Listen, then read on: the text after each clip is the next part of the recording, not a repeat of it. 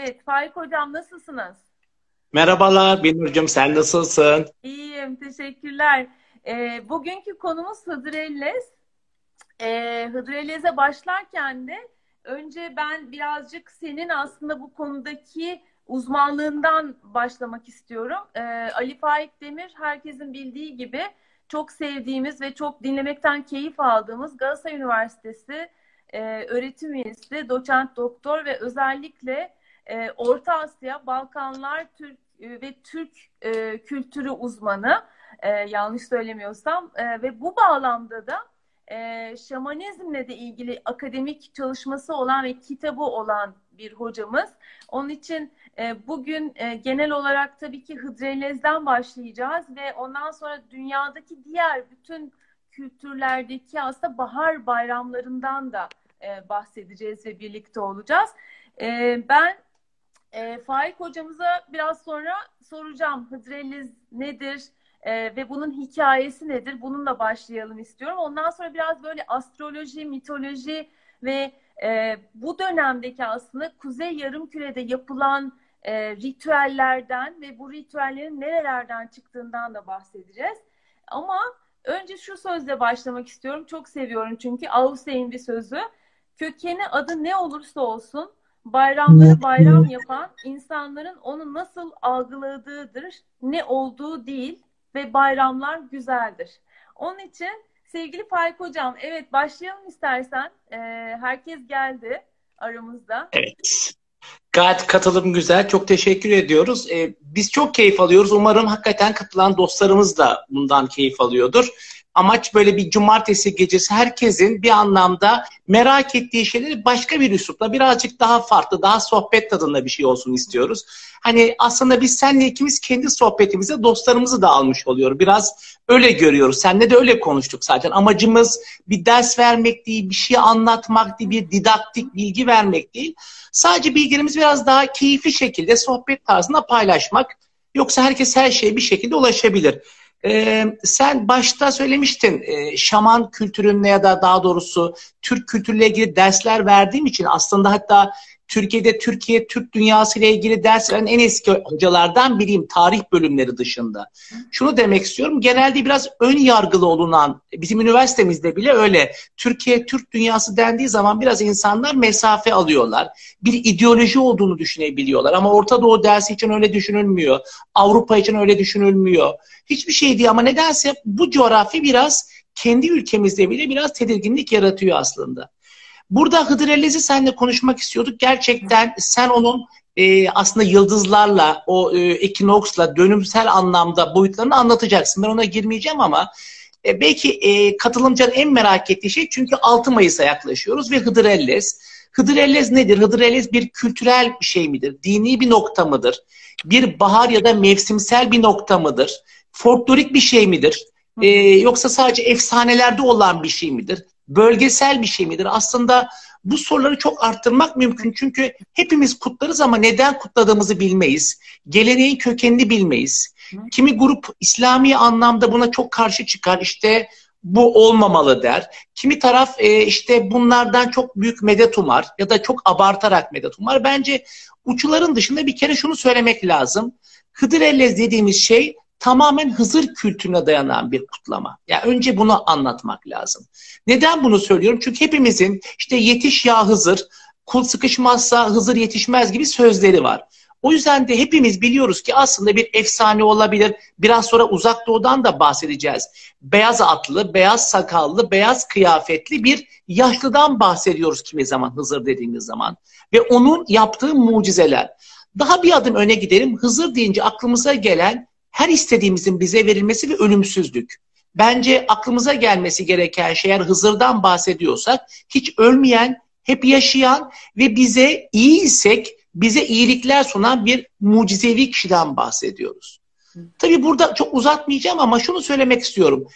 İslam'da, Hristiyanlıkta ya da Yahudilikte üç kültürde de, üç dinde de Hızır kültürü var. Çünkü İlyas bir peygamber. Hızır'la ilgili burada detaylara girmeyeceğim ama surelerde bile Hızır'la ilgili hükümler var. Hızır adı geçmez ama hakikaten Musa ile beraber bir kültürden bahsediliyor. O yüzden bunların dayandığı da üç tane temel efsane var. Biri Gılgamış destanı bunlara geldiği. Öteki İskender'de Zülkarneyn destanı. Üçüncüsü de İsrail destanı. Üç tane temel destan tüm dini kitaplarda da yer alıyor. Ve tüm bu dini kitaplarda yer alan noktanın da altını çizmek lazım. Bu da tamamen ölümsüzlük. Yani bunun altını çizmek istiyorum. Herkesin aradığı şey ölümsüzlük ve ölümsüzlük iki şeyle sağlanıyor. Ya aba hayat, ölümsüzlük suyu ya ölümsüzlük otu. Yani neden yeşil ve su biraz sonra geleceğiz ama çok kısaca dinlere dayanan, kültüre dayanan, e, ölümsüzlüğe dayanan ve mucizeye dayanan bir süreç aslında Hıdrellez'in başlangıcı. Ee, hocam bu arada şeyi de söylemekte fayda var. Geçen hafta da çok güzel e, yorumlarla herkes bize katıldı. Kendi e, deneyimlerini paylaştılar, sorular paylaştılar. Yine bekliyoruz. E, ve şeyi de parantez içinde söylemekte fayda var. Çünkü aşağıda çok güzel, biz de Hıdrellezciyiz diye yazmış Cana arkadaşımız. E, benim de senin de değil mi annelerimizin zamanından beri aslında bir kağıda bir şeyler yazmak, onlarla ilgili dua etmek, iyi dileklerimizi iletmek ve kendi isteklerimizi aslında bir şekilde imajine etmek ve o imajinasyonu da somut hale getirmekle ilgili de bir çalışmalar yaptık bugüne kadar. Yani her dönem. Hepimiz yaptık. Yani hepimiz buna e, mutlu olarak da yaptık. Seninle evet. konuşmuştuk annelerimizden gelen. Şimdi belki bölge örneklerini vereceğim ama şunu söylemek istiyorum. Hıdrellez dediğimizde hani kökenini bırakalım, ölümsüzlük işte şu bu. E, Hıdrellez Anadolu'da bizi izleyen, bize katılan arkadaşlarımızın çoğu farklı kökenlerden. Balkanlı olan var, Egeli olan var, İç Anadolu, Karadeniz, Güneydoğu, Doğu Anadolu. Yani neden söylüyorum? Herkesin farklı kültürleri var. Ben bu biz bu programı yapmadan önce çok insan bana nasıl neler kutladıklarını yazdılar. Yani ben ondan da çok mutlu oldum. Çünkü birçok şey öğreniyoruz. Ama Hıdrellez'e bir, birkaç şey var. Bir Hıdrellez öncesi var. Bir gün öncesi var. İki Hıdrellez gecesi var. O bir gece öncesi. Ve üç Hıdrellez günü var. Yani aslında Hıdrellez kutlaması senin kağıtlar dediğin için söylüyorum. Aslında bir bütün olarak görmek lazım Binnur'cum. Yani bu öncesinde aranan şey bayramlarda olduğu gibi yani beşi akşamı, beşi günü tüm evin temizlenmesi. Tüm Anadolu'da bu yapılır. Çünkü Hızır'ın temiz yere geldiğine inanılır. Hızır'a saygı olsun ya tamamen evler temizlenir, insanlar temiz kıyafetler giyer ve ona hazırlanır. İki, senin bahsettiğin gibi işte o beşi gecesi İnsanlar bölgeye göre çok farklı alışkanlıklar yapıyor. Neler yapıyor? İşte gül ağacı dibine e, dilekler koyabiliyorlar. Taştan evler çiziyor, tarlalar yapıyor, bunu yapabiliyor. Seninle konuştuğumuz gibi kağıtlara ki ben de o gruptayım. Benim annemde de öyle gördüm. İşte herkese şunu diyorum. Sağlık raporları yazın. İşte ev isteyen ev tapusu yazsın. Yani onu hayali anlamda Hızır'ın gelip dokunacağına inanıyorlar. Anadolu'da ahırların kapılarını açık bırakıyorlar. Hayvanlar sağlıklı olsun diye. Ya da ambarları açık bırakıyorlar bereketli olsun diye. Yine bazıları cüzdan açık koyuyor. Hızır gelsin ve cüzdanı hep bereketli para olsun diye. Pirinç yapıyorlar evde, kaşığı ters çeviriyorlar. Hızır ters çevirirse o sene bereketli olacak diye. Yani bu anlamda bir gece önce insanların yaptığı hatta hep o örneği veriyorum. Martaval okumak deyimi de buradan geliyor. Kızlar Anadolu'da bir gün önce küplere komşularında incik boncuk topluyorlar. Sonra onu gül ağacının dibine koyuyorlar ve ertesi gün oradan herkes çekip bir mani söylüyor. O maninin de o kişiyle kader bağı olacağına inanıyor. O yüzden bana martaval okuma, bana maval okuma denen sözün böyle bir kökeni var. Bu çok önemli ve yine e, o gece en önemli nokta gün battıktan sonra bu dilekleri yapmamız ve gün doğmadan önce de bundan bir an önce kurtulmamız yani almamız. İnsanlar diyor ki ne yapmamız lazım? Beşi gün battıktan sonra bu dileklerini toprağa gömmek ya da nasıl yapacaksa kendi inancına göre.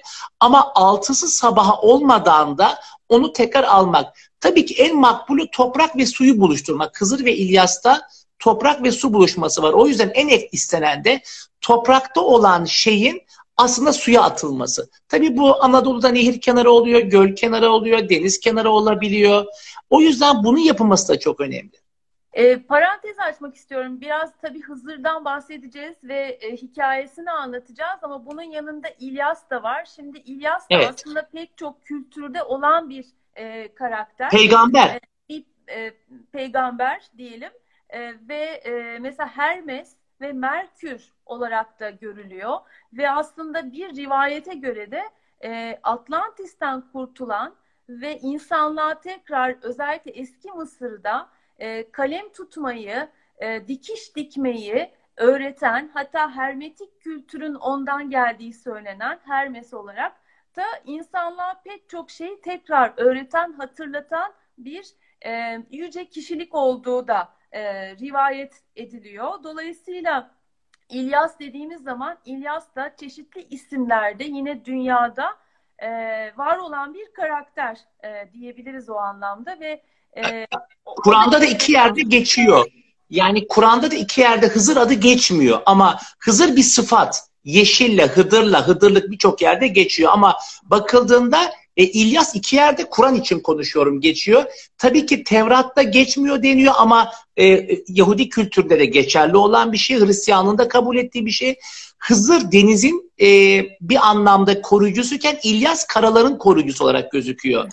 Sen tabii Hermes'ten de bahsettin. Mesela bizim uluslararası ilişkilerde de Yunan kültüründe, eski Yunan'da da diplomatın ya da habercinin ulağın tanrısı da aslında Hermes. Haber evet. vermek. İşte sen dediğin zaman da onu da görebiliyoruz gerçekten. O kısım da evet. son derece önemli. E, Hermes eski Yunan'daki ismi ve Merkür de Roma ismi ve e, Merkür dediğimiz zaman Hermes hiçbir zaman durmayan, sürekli hareketli, hiç Merkür yani civa aslında. Dolayısıyla e, tanrıların habercisi ayağında küçük kanatlar var ve sürekli haber ve bilgi iletişimi yapıyor. Onun için Merkür iletişimle çok ilgili olarak görülüyor. Aynı zamanda da e, şey e, sonuç itibariyle e, yine gazetecilerin, e, işte terzilerin e, ve el sanatları ile ilgili ve küçük tüccarların da tanrısı gibi görülen Hermes eşittir İdris diye yazmış. Hatta bir e, şu anda izleyicimiz. Evet İdris Hermes ikisinin şeyi e, bir görülüyor genel anlamda.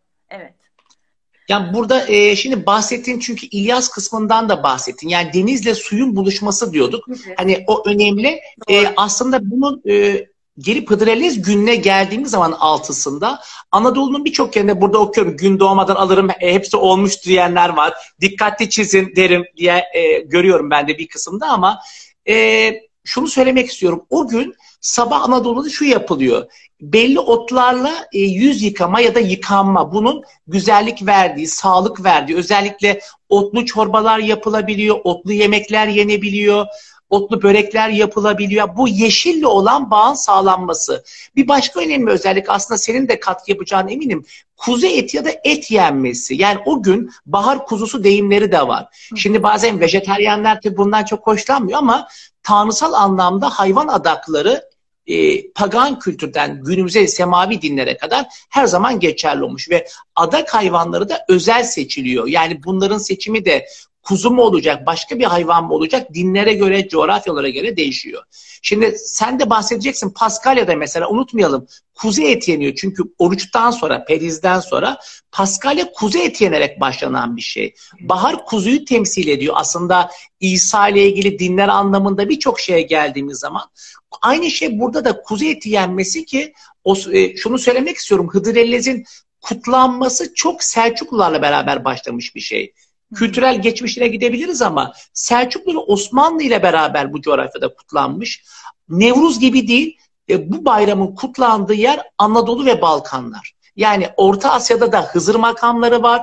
Hızır'a inanılıyor ama Hıdrellez kutlaması, Nevruz demiyorum, biraz sonra konuşuruz belki ama Hıdrellez kutlaması çok Anadolu'ya ve Balkanlara özgü. Makedonya, Kosova, Romanya, Bulgaristan, Ege, Trakya, İç Anadolu e, çok farklı yerlerde geçebiliyor. Örneğin bir öğrencim Antalyalı işte hocam dedi biz dedi bu şekilde dileklerden bahsetti yapıyorum diye hatta paylaştı. Yine bir tanıdığım TRT'den dostum dedi ki hocam biz Erzincanlıyız. Alevi kültüründe çatıya e, taşlar konuyor her şey için.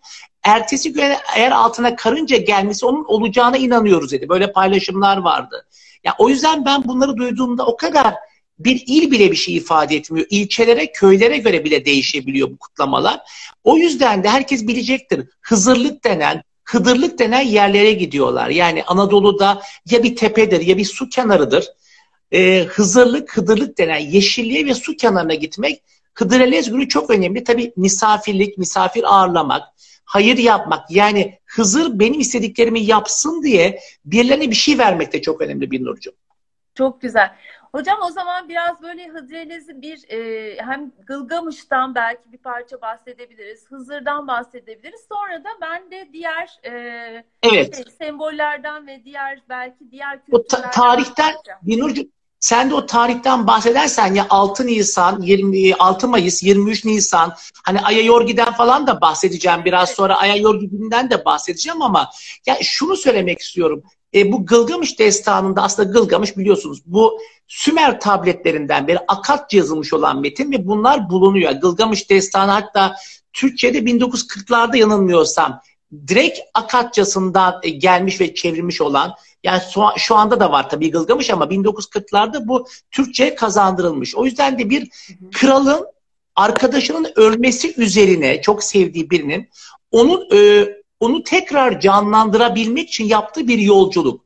Ve bu yolculuk içinde de daha sonra deniyor ki işte burada e, bir hakim, bir güçlü kişi diyor ki böyle bir yer var gidebilirsin ve burada ölümsüzlüğü bulabilirsin diyor. Buraya gidiyor bir kuyunun dibinde işte bakın bir e, yeşil e, bir ot var. E, oraya iniyor büyük maceralar tabii hikayeler. O otu aldığında yılan ondan alıp onu kaçırıyor ve ölümsüzlük bitiyor. Yani şimdi Gılgamış destanı tüm kültürlerin, tüm dinlerin ölümsüzlük için yapılan yolculuklar e, sevdiğini canlandırmak istiyor ama ölümsüzlüğe ulaşamamaktan bahsediyor. Hani Gılgamış dediğimiz zaman bu anlamda kültür bu. Tam ikinci efsane İskender efsanesi diye geçen şeyde Müslümanlar Zülkarneyn diyorlar buna çift boynuzlu. Bu da tacından dolayı İskender demiyor İslam kısmı bunun başka bir karakter olduğuna vurgu yapıyor. O da Süryanice'den aslında e, Arapçaya geçen bir kelime Zülkarneyn'de. O da İskender'in resmen yine aynı yolculukla e, yaşam suyunu bulmak için giderken o da bir şekilde bunu e, bulacağım derken aşçısı onun da Andrea adlı bir aşçısı buluyor. Fakat o suyun yeni dediğinde bulamıyor. Balığa dönüşüyor, yok oluyor aşçısı ve İskender de hayal ettiği ölümsüzlüğe ulaşamıyor. Yani baktığımızda herkes bir yolculuk yapıyor. Hepimizin hayat yolculuğu belki de. İdeali o ölümsüzlüğe ulaşmak evet. ama o ölümsüzlük kimse tarafından aslında ulaşılamayan bir konu. Ama buradaki önemli şey Gılgamış'ta olsun, diğer destanlarda olsun hep bir aynı mevsime gelmekten bahsediyoruz. Hep onlara bak. Tüm kültürlerde bir bahar ayı aslında en en gittiğimizde Sümerlere gidiyoruz. Hatta buradaki tanrı Tammuz var ya da Temmuz, Tammuz'un geldiği şey. Bahar ve o doğuşla beraber bereket tanrılarına yapılan bağışlardan, e, kurbanlardan bahsedebiliyoruz. Aslında bu çok öne çıkan bir konu ve çok da değerli. Aslında bizim Sümerlere gittiğimiz zaman, hatta Hititlere gittiğimiz zaman, Sümerler, Hititler Anadolu ve Mezopotamya'da Fırat ve Dicle hep o suya yapılan, o tanrılara olan şeylerde aynı mevsime geliyor. Bereket, tarımın tekrar canlanması, tekrar doğuş hep yeşil ve suyun bağlantısı var ve tüm kültürlerde, tüm mitolojilerde oraya gidip duruyoruz. Yani orada duran ölümsüzlük aramak, bereketin gelmesi, verimliliğin artması gibi bir şey görüyoruz. Bu bence o mevsimleri sen daha rahat anlatacaksın. Çünkü e, o mevsimler şey 23 Nisan'da da herkes bilir Aya Yorgi günü. Hani sadece İslam değil aslında Aya Yorgi ya da Yeşil e, Yorgi diye de Yunanlar söylüyorlar. Aynen ata binen bir Ortodoks azizi aslında. Ve o da Hristiyanlık öncesi sanki Ortodoksluğa dönüştürülmüş diye bazıları tarafından söyleniyor. Yani aksakallı dede onlardaki ben Romanya'ya gittiğim zaman orada Suçyeva'da falan o manastırları görünce Katoliklerde değil ama Ortodokslarda ve Doğu kiliselerinde aynen bereket veren Anadolu'daki bu e, Aya Yorgi çok görüyoruz. Hani Büyükada'da herkesin bildiği işte adak yaptığı yerleri çok fazlasıyla görüyoruz. O yüzden bu coğrafyanın Hristiyanı olsun, Müslümanı olsun beraber kutladığı ve beraber umut ettiği bir e, gün diye görmek lazım. Dinlerden bağımsız bu coğrafya ve çok bize özgü bir kutlama ve ritüel diyebiliriz. Peki sen mevsim olarak nasıl görüyorsun Binnur bunu e, mevsimler ya da ay Fatih'im çok güzel anlattın. Bunları ekleme olarak şeyi söylemek istiyorum. Aslında ben bir ara bir araştırma yapmıştım ve aslında bütün dünyada özellikle kuzey yarımkürede popülasyonun çok daha fazla olduğu kuzey yarımkürede bu bahar ekinoksundan hemen sonra yani 21 Mart e, civarında e, pek çok kültürde aslında bir kutlama yapılıyor. Burada sevgili Gamze Eyel e, demiş ki pagan kültürüyle bağlantısı var mı? Ben birazcık ondan da bahsedeceğim. Atlas evet. Bu demiş.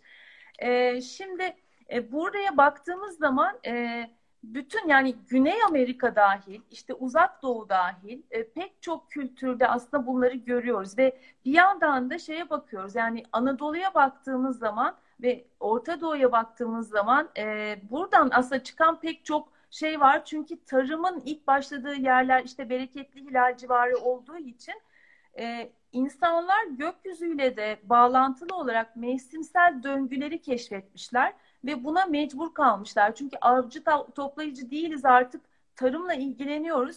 Dolayısıyla ben e, güneşle birlikte yatıp kalkıyorum. Yani şu andaki gibi değil. Biz şu anda yazda, kışta hep aynı saatte yatıp kalkıyoruz. Ama doğayla birlikte başladığımız zaman eskiden aslında tamamen uyumlu bir şekilde ve doğaya saygı duyarak ve onunla uyumlu akmak için e, ve bu tarım için de gerekli bir şey belki de. Dolayısıyla günler, işte e, mevsimler, aylar bütün bunlar çok daha önemli olmuş ve e, hemen bahar ekinoksundan sonra yani güneşin sıfır derece koç burcuna geldiğinden itibaren orada bir astrolojik döngü başlıyor yıllık ve orada artık havalar ısınmaya başlıyor. Ve bu havaların ısınmaya başlamasını herkes kutlamaya başlamış. Ee, burada e, tabii ki şamanizmde e, olan bir takım kutlamalar var, ritüeller var.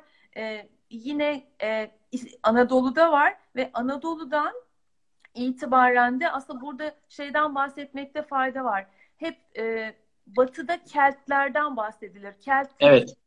ve pagan e, paganizm inancına sahip olan çeşitli e, ırklardan bahsedilir ki başında Keltler geliyor.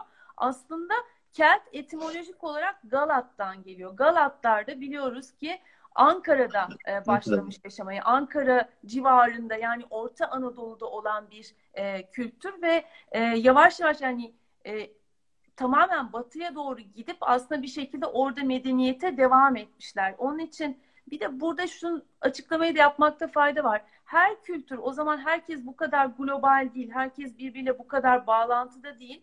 Onun için çok yöresel bir takım o yöreye uygun işte orada eğer kuzu varsa, koyun varsa, başka işte başka hayvan varsa, geyik varsa onunla ilgili bir şeyler, semboller giriyor devreye. Onun için sonuçta buradaki işin özü e, baharı kutlamak. Ve bununla ilgili ilk aklıma gelen mesela St. Patrick's Day şu anda 17 Mart diye kutlanıyor. Hala mesela New York'ta bile kutlanıyor. E, bu aslında yeşil adam, işte doğayla bağlantılı adam, işte bir takım senin söylemiş olduğun gibi aksakallı dede, işte daha bilgi olan kişilere duyulan saygıyla da çok ilgili. Onun için e, pek çok kültürde aslında bahar bayramı yapılıyor. Diğer taraftan e, Pesah bayramı, Fısıh bayramına da Musevilerin baktığımız evet. zaman e, yine aynı dönemlere denk geliyor. E, Paskalya'ya baktığımız zaman Paskalya e, 21 Mart yani bahar ekinoksundan e, sonraki ilk dolunaydan sonra ki pazar günü kutlanıyor. E, burada e, işte takvim olarak Ortodokslarla da Katoliklerin arasında işte birisi Gregorian takvim kullanıyor diye e, bazen Paskalya pazarları farklı zamanlarda kutlanabiliyor. Ama işin özünde aslında bu paganlardan gelen ve diğer dinlere de devam eden bir şekilde baharın yani tarımla da ilgili aslında. Yani bir tarım bayramı gibi de düşünmek lazım. Yine doğa canlanıyor, bolluk bereketle bağlantılı ve orada da şunu görüyoruz. Boğa zamanı mesela Hıdrellez de boğa burcu zamanıdır. Boğa burcu zaten e, yeşermek, doğa, beş duyu ve tamamen toprakla ilgili ve sabit toprakla ilgili yani sabit nitelikte toprak demek aslında e, boğa ve yönetici gezegeni de Venüs. Birazcık Venüs'ten bahsetmek istiyorum. Venüs çok önemli bizim için. Bu arada benim buradaki afişten de bahsetmek istiyorum. Afişteki fotoğrafım da e, Manhattan'daki bu işte Wall Street'in olduğu yerdeki e, çok ünlü olan bir boğa heykeli. Bu heykel de bir şey sembolüdür. Bolluk bereket sembolüdür. Hatta e, ya ben New York'tayken diyorsun Binnur öyle mi peki? Yani Reklamlar. piyasalar yukarı çıkarken bullish diye bir e, terim kullanıyorlar. Yani boğanın yükselmesi diye düşünebiliriz. Onun için boğa her zaman e, bir bolluk bereket sembolü olmuştur. Venüs'e baktığımız zaman da Venüs e, Türkçe'de çolpan olarak geçiyor. Evet. Yani öz Türkçe'de. E, Zühre olarak Arapça'da geçiyor. Afrodit olarak geçiyor biliyoruz ki eski Yunan'da. Onun için bu da bolluk, bereket. Türklerde çolpan ata var. Türk kültüründe evet. çolpan ata diyor zaten. Son derece önemli figür. Evet ve e, bazen çoban yıldızı diyorlar mesela artık şimdi çolpan yıldızı çoban yıldızına döndü. E, güneşe çok yakın olduğu için e, bizim gördüğümüz çok parlak ve güzel bir yıldızdır. Onun için e, bu dönemde işte senin söylemiş olduğun gibi kurbanlar kesiliyor. Mesela Midilli Adası'na gidiyoruz ve Midilli Adası'nda her sene bu zamanlarda ta yani çok uzun zamandır paganizmden bu yana yapılan bir takım işte şeyler e, kurban kesme ayinleri. Ayinler. görüyoruz. Onun için e, demiş olduğun gibi bir şekilde bir kutlama var ve hatta e, şimdi oradan oraya atlıyorum ama aklıma gelenleri söylüyorum. 1960 yılına kadar, 1960'lara kadar da e, İstanbul'daki yere batan sarayı içinde yine 21 Mart yani bahar ekinoksu ayinleri, ritüelleri e, kutlanıyordu ha. ve e, bu dünyanın birkaç yerinde aslında yani eskiden çok daha fazlayken yine enerji merkezlerinden bir tanesi İstanbul olduğu için İstanbul'da bu e, kutlamalar yani Hristiyanlığı kabul etmeden önce biliyoruz ki Bizans zaten pagandı. Dolayısıyla herkesin e, yoğurt yiyiş tarzı ayrı olsa bile işte Nordik kültür tamamen farklı, işte eski Yunan farklı ama mutlaka bu e, şeyin e, tarımla ve mevsimsel döngülerle bağlantılı bayramların çok etkisi var.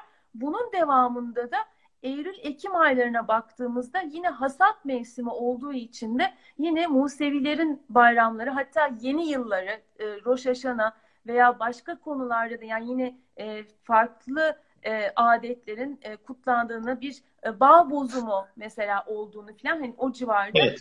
e, sonuçta hasatı da kutluyoruz ve bolluk bereket istiyoruz. Aslında böyle bir doğayla birlikte olup onunla birlikte akma şeyi pek çok kültürde var. Şimdi sen e, o afişteki boğa New York örneğini verdin. Tabii sosyetik arkadaşım ben New York'tayken demiş ama ben daha mütevazı. Benim o fotoğrafın olduğu yer Ayasofya'nın içi. Neden Ayasofya'nın içindeki fotoğrafı seçtim daha mütevazı olan? O da e, aslında Hıdır Ellez'de de Hızır'dan bahsediyorsak Hızır makamları denen yerler var. İnsanlar bazı yerlerde Hızır'ı görebileceklerine inanıyorlar. Bunlardan biri de Ayasofya. Ayasofya her zaman Hızır makamı olarak bilinen işte pagan kültürden beri kilise olmadan başka bir şeydi. Kilise oldu, cami oldu. Düşün böyle bir yer. O yüzden öyle bir enerjisi var ve Hızır makamı diye inanılan ve Hızır'ı göreceğim dedikleri yerlerden birinin de orası olduğunu söylemek istiyorum. Bir başka kişi burada bakın da Atik Ali Paşa Camii ve e, yine bu camide de e, İstanbul için tabii buna konuşuyorum. E, Atik Valide Camii de öyle. Bu üç yer İstanbul'da Hızır'ı göreceğini düşünenlerin aslında yerlerinden biri. Hmm. Tabii Bursa'da bir örnek verebiliriz, Sivas'tan bahsedebiliriz, Çorum'dan bahsedebiliriz, e, Bingöl'den bahsedebiliriz. Anadolu'nun birçok yerinde belli cami, mekan ya da mevkilerin Hızır'la özdeş olduğunu görüyoruz. Yani sen Boğay ve New York örneğindeki o bereketin verimi söyledin ama Hıdır Elez'den bahsettiğim için işte insanların o Hızır'ın e, elinin değmesi, Hızır'a rastlayıp Hızır'ı görmek.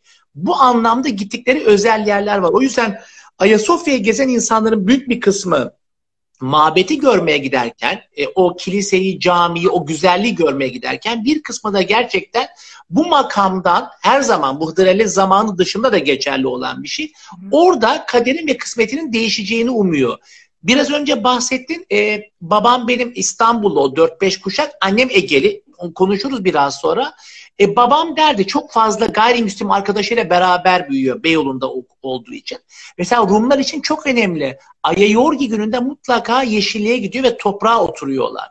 Ve hakikaten toprağa değmenin de bereketi ve doğurganlığı arttırdığına inanıyorlar. Aslında çime gitmek, yeşile gitmek denilen şey o yeşile oturmak. Toprağın yeniden doğuşundan bir doğum elde edebilmek. O yüzden çok önem verilen bir şey. Yani o nedenle pagan kültürden beri yeşil su ve hatta ateş de var. E, ateşten atlamak Nevruz'a çok gözüküyor. Zerdüş geleneğinden gelen bir şey. Çünkü ateş ve suyun kirletilmemesi gerekiyor.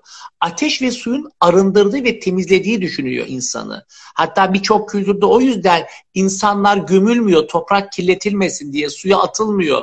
O nedenle bunun belli mantıkları var. O yüzden sudan şifa umuluyor. Ölümsüzlük olmasa bile su bir şifa. Toprak e, düşündüğümüz zaman gerçekten İslam'da da öyle. Su bulamazsan toprakla abdest alabiliyorsun. Yani toprağın da başka bir özelliği var. Su ve toprak tabii toprak derken daha çok yeşili kastediyoruz. Bereketi kastediyoruz. Verimliliği kastediyoruz. O yüzden bir bereket e, zaten tüm pagan kültürde, Anadolu'da, mitolojide, Mezopotamya'da tüm eskiye baktığımız zaman yeşillik tanrısına bir adak yapılıyor. Ona bakarsak e, Ahura Mazda'dan bahsediyoruz Zerdüşlük için. Ahura Mazda'nın altında iki tane e, tanrı var. Biri su, biri toprağın tanrısı. Ama bunlar hep bereket üzerine.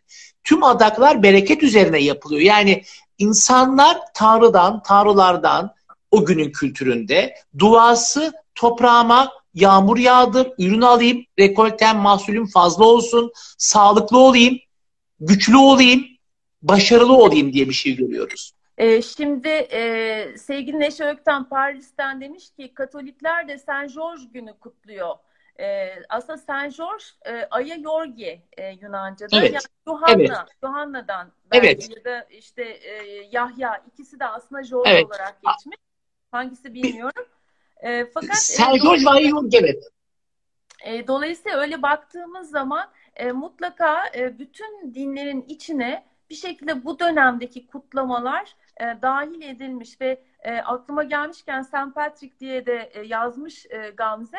E, evet yani yeşil adam işte yeşil doğa doğanın içindeki ormandaki adamlar ve yonca e, dört yapraklı yonca işte şans getirmesi bütün bu semboller aslında baktığımız zaman yine doğayla Venüs'le çok bağlantılı. E, yani bolluk bereket istiyoruz hep beraber bütün dünya için. E, ve Şimdi o... herkesle birlikte kutlayınca aslında ben e, şunu düşünüyorum. Herkes birlikte aynı şeyi diledik, dilediği zaman çok daha etkili oluyor.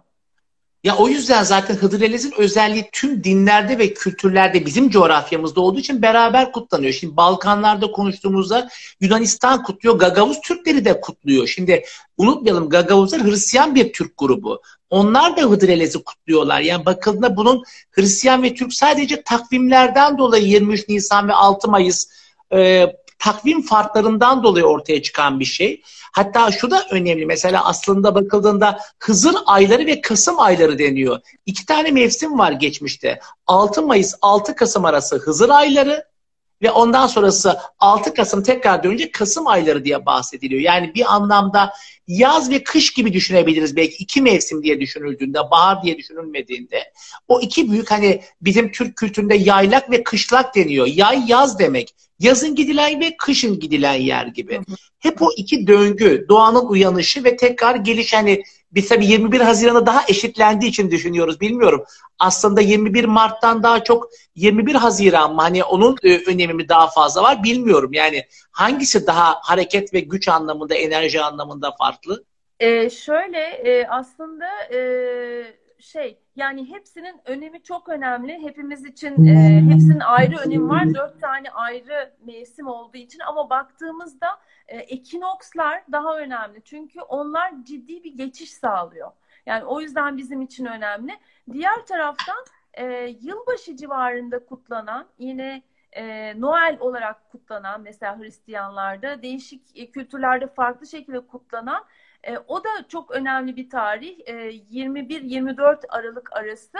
E, o da e, aslında güneşin yükselmeye başlaması zamanı. Yani en dibe indikten sonra yukarıya doğru çıkmaya başlıyor diye düşünebiliriz. Ama yine 21 Mart ve 23 Eylül yani ekinokslar ciddi bir e, havanın ısınmaya başlaması ve soğumaya başlaması şeklinde yapacağımız aktivitelerle ilgili tarım yapan kişiler için çok daha önemli hale geliyor. Bu arada e, çok güzel Orlando'dan e, sevgilerini gönderen yurt dışından çok fazla takipçimiz var. Herkese selamlar.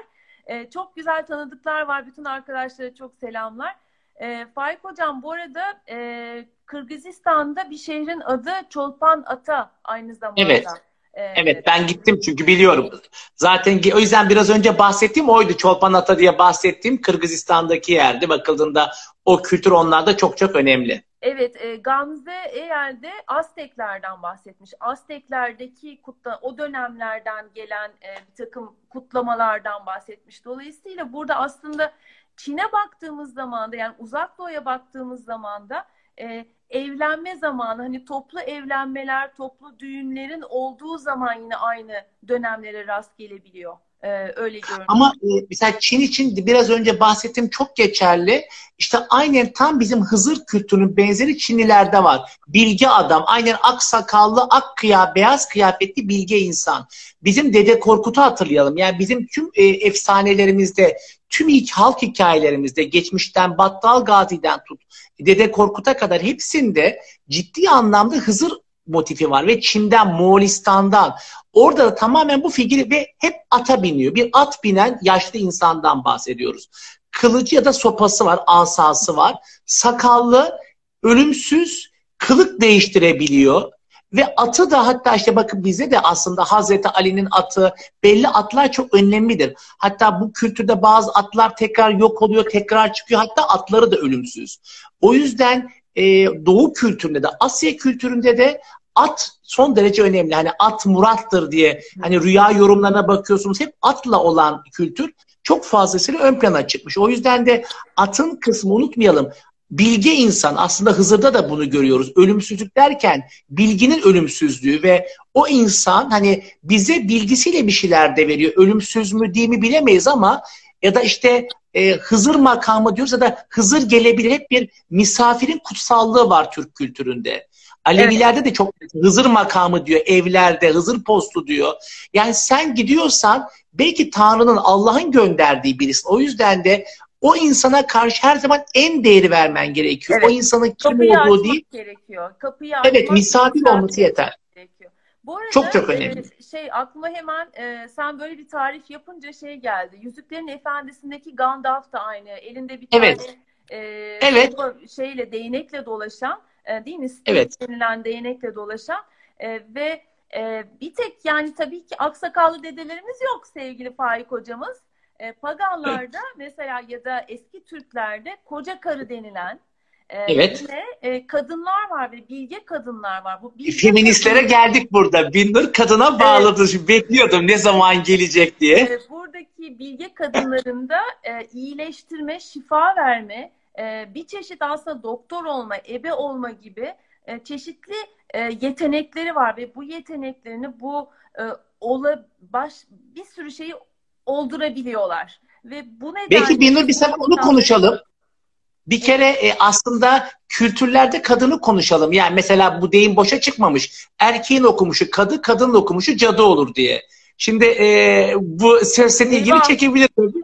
E, söz hakkın geçerli ama e, Tırnova'da, Bulgaristan'da şeyde cadılar Osmanlı zamanında yakılmış ama cadılar bilge insanlar aslında. Yani cadı dediğin o ta- tanımlayamadığın insanlardan, gücünü anlayamadığın insanlardan bahsediyoruz. Ama Türk kültüründe bilge kadınlar çok fazlasıyla var. Hep onu ben öğrencilerime söylüyorum. E, dünyadaki ilk kadın liderler Türk'te çıkıyor. Tomris Hatun gibi. Yani bunlar Han ve Hakan ya da işte burada Hatun boşa değil bunların yanındaki insanlar. Bu kültür dünyadakilerin çok önünde olan bir kültür ama Anadolu'da da geçerli, Mezopotamya'da da geçerli. Geçmişte kadın figürü çok önde olmuş. Ee, Sonra kaybettik. E, bu kadın konusunda söylenecek çok şey var ama onu gelecek hafta biliyorsun anneler günü o kısma bırakalım. Gelecek haftaki konumuz Atatürk kadın e, olacak e, ve kadını çok değişik kültürlerde değerlendireceğiz. Şimdi e, tekrar burada okuyorum yazılanları çok güzel şeyler var. Bursa Teğmen yeri demiş bir arkadaşım. Evet yani böyle yeşilliğe gitmek, yeşilde yaşamak, evet. piknik yapmak zaten hepimizin kültüründe olan bir şey ve belki pikniklerin açılması gibi de olabilir. Yani piknik zamanının açılması gibi de bu Hıdrellez'i hep beraber kutlama şeklinde e, düşünülebilir e, görünüyor. E, ve şey de aklıma geldi yani bu gerçekten e, e, çok bilge ve kutsal e, yaşlı kişilerin e, çok önemli bir rolü var e, kültürlerde e, ve bu kişilere çok şey danışılıyor. Bir yandan da eskiden biliyorsun ki 30'lu yaşlara kadar insanlar yaşıyor. Yani 30-35 yaşına kadar yaşıyorlar. Ee, çok yaşlı olan daha fazla deneyimli, çok fazla görmüş ve aslında belki de çok bildiği için veya insanlara faydalı olacağı için daha çok yaşamış gibi de görülüyor. Bu nedenle onlara çok saygı duyuluyor ve bu ihtiyar heyeti e, kelimesi mesela hala kullanılan bir kelime. İhtiyarlar aynı zamanda e, kutsal kitaplardaki şimdi aklıma gelen mesela Yuhanna İncil'indeki e, işte kuzuyla beraber olan e, evet. 12 ihtiyardan yani 12 miydi 24 müydü çok özür diliyorum yanlış söylemeyeyim 12, 12. dolayısıyla burada aslında e, bilge kişilerin e, yaşla da bağlantılı olarak saygı gördüğü bir şeyden bahsediyoruz ama paganlarda bu saygınlık şey değil yani böyle hiyerarşi gibi düşünmemek lazım. Bu sadece kendi bilgisine saygı duyduğumuz insanlardan bahsediyoruz. E, Şamanlarda da öyle galiba. Yani Türklerde düşün aksakallı deniyor. Şu an hala Türkmenistan'da, Orta Asya'da aksakallılar akil insanlar olarak görülüyor. O yüzden yaşlı olmak hani bahsedilen yaş dışında ihtiyarlamak değil, yaş almak, tecrübeli olmak her zaman o kültürde güvenilmiş. O yüzden onlara sorulmuş. Onlardan fikir alınmış kesinlikle yani burada hatta Çin kültüründe bir ara Türkleri eleştirmişler. Siz yaşları yeteri kadar saygı duymuyorsunuz diye. Çinlilerde de son derece önemli. Yani bilginin, birikimin ve tecrübenin önemine geriliyor bence. Bu çok çok önemli. O yüzden de hani e, o nedenle aksakallılar, yaşlılar e, sen kocamış lafı aslında bir iltifat. Şimdi e, sen koca karı lafı sanki hakaret gibi geliyor. Mesela ben e, bandırmalı bir öğrencim vardı. Kulakları çınlasın. Hatta bandırmalı çok tanıdıklarım da var. Orada büyük hanım yerine koca karı diyorlar. Hadi koca karı doğmuş bin hadi gir içeri dedi. Ben çok şaşırmıştım nasıl yani falan. Aslında büyük hanım diyor. Kocamış insan. Yani e, o kötü bir laf değil. Biz tabii bazı laflara farklı anlamlara sokuyoruz ama yani yaşlı insan, büyük insan hani karı koca diyoruz bakıldığında hani bu laflara bazen farklı anlamlar yükleniyor ama gerçekten kocamışlık, yaşlanmış. E, tabii ki şunu kabul etmek gerekiyor. Her yaşlanmış ve ihtiyarlamış aksakal olmuyor. Yani akil insan olmuyor. Her yaşça büyümek de olgunluk ve tekamülü beraberinde getirmiyor. O yüzden onları da karıştırmamak lazım. Yani sonuçta o noktaya, o mertebeye gelmek belli bir birikim ve belli bir altyapıyla da mümkün. Yani kendini geliştiren, yapan insanlar aksakal ya da o olgunluğa her köyde her yaşlı bilge insan olmuyor. Belli insanlara gidip ondan akıl soruluyor, fikir soruluyor. İşte tıp için otacılık, şifacılık var. Ona soruluyor. Bence hani orada da Belki biraz sonra faldan da bahsedelim. Çünkü Hıdrellez'e fal da çok bak bakılıyor. Aklıma gelmiş onu da söyleyeyim. Çok güzel. Ee, şimdi bir e, Zeynep Hanım yazmış. Fatih Sultan Mehmet Ayasofya'ya ilk girdiğinde burası Hızır'ın makamıdır diyerek kandil koydurmuş diye yazmış. Ee, işte o yüzden Hızır makamı var Ayasofya'da zaten evet. evet. Ee, şimdi e, ben biraz şeye de bahsetmek istiyorum. Yani bu şamanlardaki e, bu tarz kutlamalar, işte bayramlar, e, bu işte ne bileyim e, hem bilgi olan kişilerin ya da şamanların yaptığı bir takım özel şeyler var mı? Bir de çok kişi şunu yazmış ve merak ediyorlar. Ya biz tam olarak ne yapalım o gece? Yani salı akşamı ne yapalım diye bizden e, tüyolar istiyorlar. Ya şimdi Binur oradan başlayayım. Geçen gün bir program çekimi için bana sordular. Dediler ki hocam hani ne yapmamız gerekiyor? Nedir bunun doğrusu? Bunun doğrusu şu. Anne babanızdan, coğrafyanızdan ne gördüyseniz doğrusu odur. Yani önce onu söyleyeyim. Yani bunun e, siz temiz niyetle bunun olacağına inanıyorsanız yapın. Yani şimdi diyorsunuz ki ay işte bana mı olacak? İşte ben rahmetli anneme bazen fal baktırırdım. Aman anne bana mı çıkacak mesela? Derdi ki oğlum niye baktırıyorsun o zaman? Niye kapatıyorsun? Yani inanmıyorsan, olacağına bir niyetin yoksa, bu bahsedilen şey o enerjiyi, o motivasyonu göstermeyeceksen yapmaya da Kardeşim ben bunu yapmayacağım diyen zaten yapmasın, zaten yapmaz.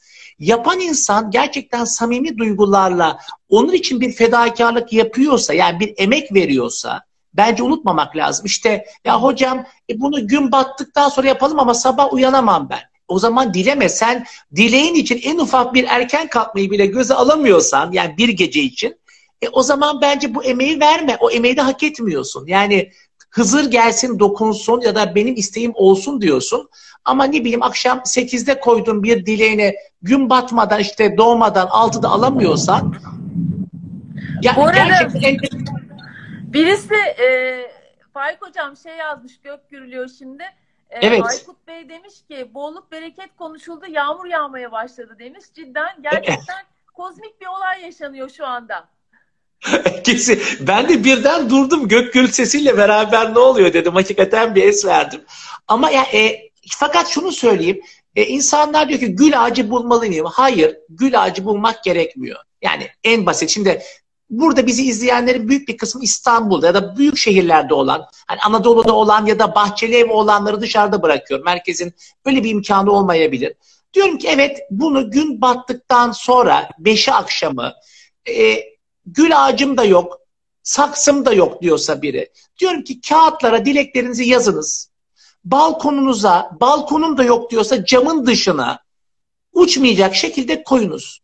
Ve gün doğmadan da onu alınız. O dilekler nedir? İşte dediğim gibi herkesin farklı. Araba istiyorum, ev istiyorum, çocuğum sınavı kazansın, işte işe gireyim, iş değiştireyim. Herkesin dilekleri farklı. Bunu sanki birer belgeymiş gibi, işte bir tapuymuş gibi, araba ruhsatıymış gibi, üniversite diplomasıymış gibi neyse o hayaliniz. Onları yazın. Gün battıktan sonra salı akşamı, beşi salı galiba. Salı akşamı koyun. Çarşamba da gün doğmadan alın. Yapabilen için benim önerim aslında bunu suya atmak. Yani denize atmak. Hani suya nereye atayım, havuza atayım diyenler oldu bana bazen. İsmi lazım değil bazı dostlar. Peki bizim yanında havuz var. Sitenin havuzu olmaz mı? Yırtıp atsak olmaz mı? Yani Ama o zaman mantık şöyle akarsuda e, gitmesi kaybolması. Evet. Ya bu bir, o var bir de unutmayalım Hızır ve İlyas'ın buluşması toprakla suyun buluşması. O yüzden istenen toprağa gömülen bir şeyin daha sonra suya gitmesi. Hem Hızır'ın hem İlyas'ın buna dokunması. Direkt buradan kaynaklanıyor. Ama bunu yapamayanlar en azından dışarıda alırlar o kağıtlarını, evlerinde saklarlar ve sonra suya atarlar gittikleri bir zaman. Ama yapabilene önerim bir özveride bulunmak istiyorlarsa ben bunu hakkıyla yapmak istiyorum diyorsa İstanbul'daki herkesin denize ulaşma şansı var. Balkonundan aldım. Sabah sokağa çık bugün evet sokağa çıkma yasağı bugün var ama salı günü olmayacak hani sonuçta. Ve insanlar oraya çok da rahat gidebilirler. Bunu yaptıklarında zaten fark edecekler. Bir rahatlık gelecek. Bu insanlara bir rahatlık, mutluluk veren aynen Aya Yorgi'de e, adada Aya Yorgi'ye çıkıp iplerle çıkan insanlar gibi. Onun olacağını da işte sabah e, yumurta ve sütü öneriyorum özellikle. Sen de bilirsin Binnur'cum. Yumurta aslında çok önemli. Bir yeniden doğuşun sembolü yumurta. Süt içmek yine o anlamda o özel bir içecek o dönemin. Tabii yeşille ilgili şey kahvaltılarda Nevruz'da da vardır. Çimerlen, çimlendirilen şeyleri yemeye çalışırlar. Yani tatlı şeyler yenmesi, et yenmesi, oruçlu olabilir insanlar, olanlar dostlarımız vardır. Onlar da bunu e, sahurda yiyebilir ya da iftarda yiyebilir. Ama tatlı şeyler yemek, neşeli olmak hatta yapabilenlerin evlerine misafir çağırmasını çarşamba günü için diliyorum. Yapabilen dostunu çağırsın, onu beraber geçirsin. Tek başına geçirilen bir şey değil Hıdır Ellez. Yani Hızır'a siz kendi adağınızı yaparsınız ama adaktan sonrası hepsi beraber kutlanan şeyler bence. O zaman Hıdrellez zoomları yapılsın diyelim. Ne yapalım bu sene böyle olacak galiba. Dijital e, e, Evet yani ya ben diyorum artık Zoom safir diye bir deyim yarattım. Diyorum ki Zoom safirler var. Zoom safir oluyoruz. Yani evet, güzel. evet ya da bir şekilde insanlar bunları kullanır hale geldik. Eskiden telesafirler vardı. Hani geçen hafta konuşuyorduk. Bizim dönemimizde televizyonu olmayanlar televizyona olanlara gidince telesafir denirdi. Dizi seyretmek için ya da film izlemek için. Şimdi de evet Zoom var ama evet o bile olabilir. Herkes sofrasına oturur, açar Zoom ya da hangi programla kullanıyorsa oradan birilerini görerek bir şeyler paylaşır. Bunu öneriyorum. Yani Hıdrellez'in özelliği kimse şu an eve çağıramayabilir ama bahçede dışarıda görebilir. Ben yine de görülebileceğine inanıyorum insanları. Yani e, sanallık anlamında yapamayacak olanlara bir şey demiyorum. Ya da hiç çıkamayan 65 yaş üstü olanlar, çocuklar 20 yaş altı bunları tabii ki kabul ediyorum. Ama yapabilenler için evin bahçesine inmek, aşağı inebilmek en azından evet. yapılabilir bir şey bulunabilir diye düşünüyorum. Ee, sevgili Bilgi Akçay bizimle Aztekler gökyüzü tetikleyicisinin Venüs olduğunu söylemişler ve Venüs'e büyük önem vermişler diyor e, gerçekten de şey yani Venüs e, bizim için yani hele ki e, baktığımız zaman hani e, Bethlehem yıldızı olarak düşünülen e, yıldız da yine Venüs'le bağlantılı. Venüs ve Jüpiter'in kavuştuğu anda e, olan yıldızdan bahsediyoruz. Dolayısıyla Venüs iyicil, uyumlu, güzellikle, bolluk, bereketle ilgili ve boğa burcu ile ilgili. Ben çok kısa şey de geldi aklıma. Şimdi Nemrut'ta bir tane aslan heykeli var ve dört tane ayağı olan bir büyük heykel. Orada da e, altında her bir ayağı e, dört sa e, sabit burçtan oluşuyor. Yani boğa, akrep, e, kova, aslan olarak düşünmek lazım. Çünkü sabit burçlar dayanıklılık, uzun dönemli, çok uzun ömürlü olmak, hatta sonsuz olmakla ilgili. Yani sonsuzluk dediğimiz zaman, yine uzun dönemli dediğimiz zaman yine orada sabit burçlardan bahsediyoruz ve boğa da bunların içinde zaten e, oldukça iyicil çünkü Venüs yönetiminde yani Çolpan, Zühre dediğimiz Venüs. Ben bir de şey de hatırlatmak istiyorum. Yani konu gelmişken etimolojik olarak paganlardan bugüne gelen bazı e, şeyler var. Yani is, gün isimleri var ve bu gün isimlerine baktığımız zaman da e, Vendredi mesela Fransızca'da Venüs günü demek. Yani bu İslam'da da yine aynı, başka kültürlerde de yine Cuma günü e, genel olarak iyicil bir gün ve kutlanan bir gün olarak karşımıza çıkıyor. Onun için Venüs e, bu anlamda oldukça önemli ve hayatımızı iyileştiren, bolluk, bereket getiren ve duayla da bunun çoğaldığı düşünülen bir e, şey, e, sembol. Binnur sen e, şimdi e, boğa boğadan önce hangisi geliyordu boğa burada öncesinde? Koç, koç geliyor. Yani şeyi soruyorum. E, şimdi sen boğanın bereket olduğunu Amerika örneği üzerinden de verdin bahsettin ya da ama peki koç aynı şeyi vermiyor mu? Şimdi Nisan yani e, hatta Mart Nisan şimdi nasıl o tam geliyor hatırlayamadım ama bir öncesinde de peki o bereket kısmı o kadar gözükmüyor mu Koç'ta? Ee, şöyle e, 19 Nisan'a kadar yani e, baktığımız zaman e, 21 20 Mart 19 Nisan arası e, Koç zamanı olarak düşünülüyor. Ve Koç zamanı aslında ilk yeşerme yani o zaman daha o yüzden. yeşermiş değil ama ilk tohumun atılması. Yani bir çocuğu düşündüğün zaman koç ilk doğumdur. Ve boğa da çocuğun yemek yemesi, semirmesi gibi düşünmek lazım. Dolayısıyla orada e, henüz koç zamanında tam bir şey anlaşılmıyor. Sadece bir doğum var. Yani doğumla bağlantılı aslında bu Paskalya'yı da tekrar e, yumurta diyorsun vesaire doğma, evet. yeniden doğma e, kısmını gündeme getirebiliriz. Bu arada çok güzel bir konu daha var. E, Faik Hocam yine senin uzmanlık alanın soruyorum hemen kurşun dökme. Kurşun dökme ile ilgili nasıl ritüeller var? Mesela Bilge demiş ki kurşun cumartesi dökülür. Doğru çünkü cumartesi Satürn günü, Saturday dediğimiz e, ağır metallerle ilgili olduğu için Satürn ve aynı zamanda sorumluluklarla ilgili olduğu için e, cumartesi günü e, mesela yani bununla çok bağlantılı olarak görünüyor Saturday Şimdi e, Satürn. şunu söyleyeyim hani e, şaman kitabı yazarken tabii çok şey yazmak durumunda kalıyorsun. Bunları araştırmak zorunda kalıyorsun.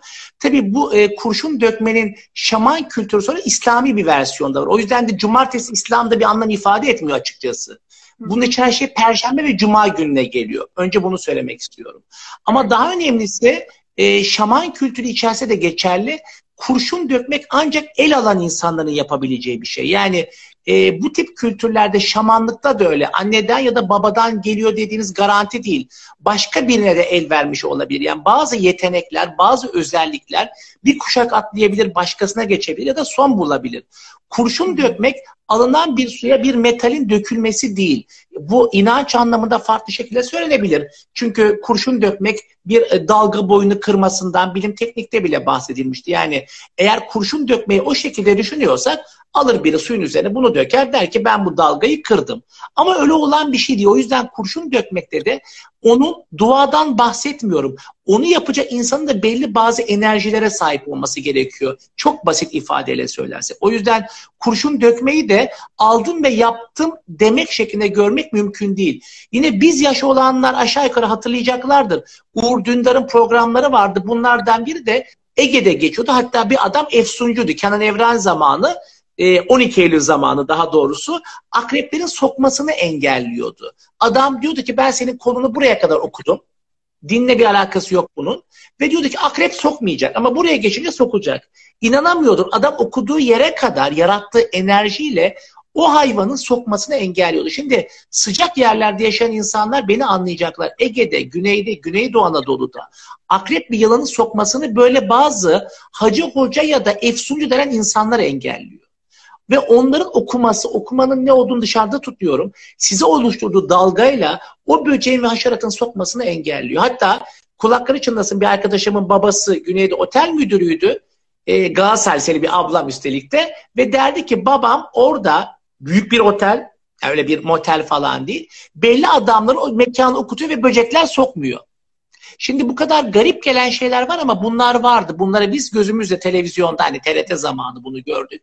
O yüzden bazı özellikler, bazı şifacılar hani diyorsun ki ne şifacı? Hani falcılar derken gibi büyücü, falcı, şifacı bunlar bazen biraz korktuğumuz, biraz ürktüğümüz, uzak kalmak istediğimiz şeyler ama kurşun dökmek bunlarda çok fazlasıyla nazar denen şeyin e, aslında bir e, gözle bakış demek. Nazar bakmak demek. Nazar etmek, bakmak. Ve kontrol edemediğimiz göz enerjisinin ki anne babanın çocuğuna nazarı değer biliyorsun. Hani ay bugün kızım bugün oğlum çok iyi dersin hasta olur.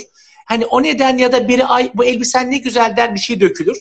Bu o insanın kötü niyetle yaptığı bir şey değildir. Kontrol edemediği şeylerdir. O yüzden bazen çok sıkılıyoruz der insanlar. Diyorum ki o zaman da o nazar, o bakışın alanı vardır. Hatta şey öneririm. Gidin bir sirkeli suyla e, duş alınca bir sirke dök üzerinden geçecektir o dalga boyu derim insanlara. Elif ya da sirke daha önemli. e, e, şimdi sirke çok e, değerli ki. Şeyi hatırlatmak istiyorum. Önce şeyi okuyayım. Ee, sevgili Sedef Kaynarkan da demiş ki Azerbaycan'da da aksakal deniyor. Sonra bir Evet. arkadaşımız yine Karadeniz'de de yaşlı insanlara kocaman deniyor demiş. Evet. Ee, ve Japonya'da neler oluyor diye sormuş başka bir arkadaşımız. Ee, şimdi eğer kesilirse yayın e, tekrar e, çünkü bir saat sonra yayın otomatik olarak kendisi kesiliyor.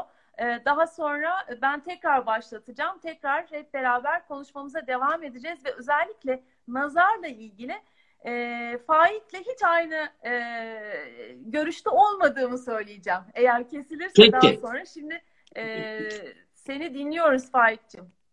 Şimdi e, Azerbaycan örneğinden bahsettim. Mesela orada da e, Azerbaycan'a ben 3-4 defa gittim. Hem toplantı için hem ilgilendiğim bir bölge olduğu için. Mesela orada e, bizim kültür, mesela orada Nevruz çok geçerli. Unutmayalım. İran gibi. Orada Hıdrellez falan yok. Hatta bırakın onu diğer bayramları bile çok fazla görmüyoruz. Azerbaycan'da en yoğun yaşanan, o yüzden biraz önce sana sordum. Boğa'dan önce hani koç özelliğiyle ilgili. Orada İran ve Azerbaycan ve Orta Asya'da Hızır kültürü var ama en yoğun yaşanan bayram ve kutlama Nevruz. Yani her şey 21 Mart üzerinden geçiyor. Ergenekon destanı, oradan çıkma, yeniden doğuş. Hani 6 Mayıs sadece bize özgü. Ee, Araplarda da yok. Sadece Mezopotamya, Fırat, Dicle Havzası, Anadolu ve Ege ve Balkanlarda görüyoruz Binnurcuğum. O yüzden Araplarda sana yok. sordum. Yok. Yani onların bir Hıdır'e, Hızır'dan bahsetmiyorum. Tabii ki Hızır anlamında Suriye'de, Lübnan'da, Fas'ta, Cezayir'de, Mısır'da ciddi anlamda Hızır mekanları ve makamları var. Bu son derece önemli. Ve bu Hızır makamları da Hızır'ın denizcilerin tanrısı gibi olduğu yani onların koruyucusu tanrısı demeyeyim ama Hızır'ın onları koruması isteniliyor. Hatta burada da hatırlatmakta fayda var. İstanbullar içinde Yahya Efendi ve Aziz Mahmut Hüdayi'yi görüyorlar. Aslında denizciler için iki tane biri Beşiktaş'ta biri Üsküdar'da biliyorsun. Tam karşılıklı ve onların da deniz anlamında çünkü denizli olan şehirlerde bu İspanya'da, Portekiz'de, Akdeniz'e kıyısı olan yerlerde dikkat edin. Denizi olan ve denizli olan ilişkilerde bir e, inanç vardır. Yani onun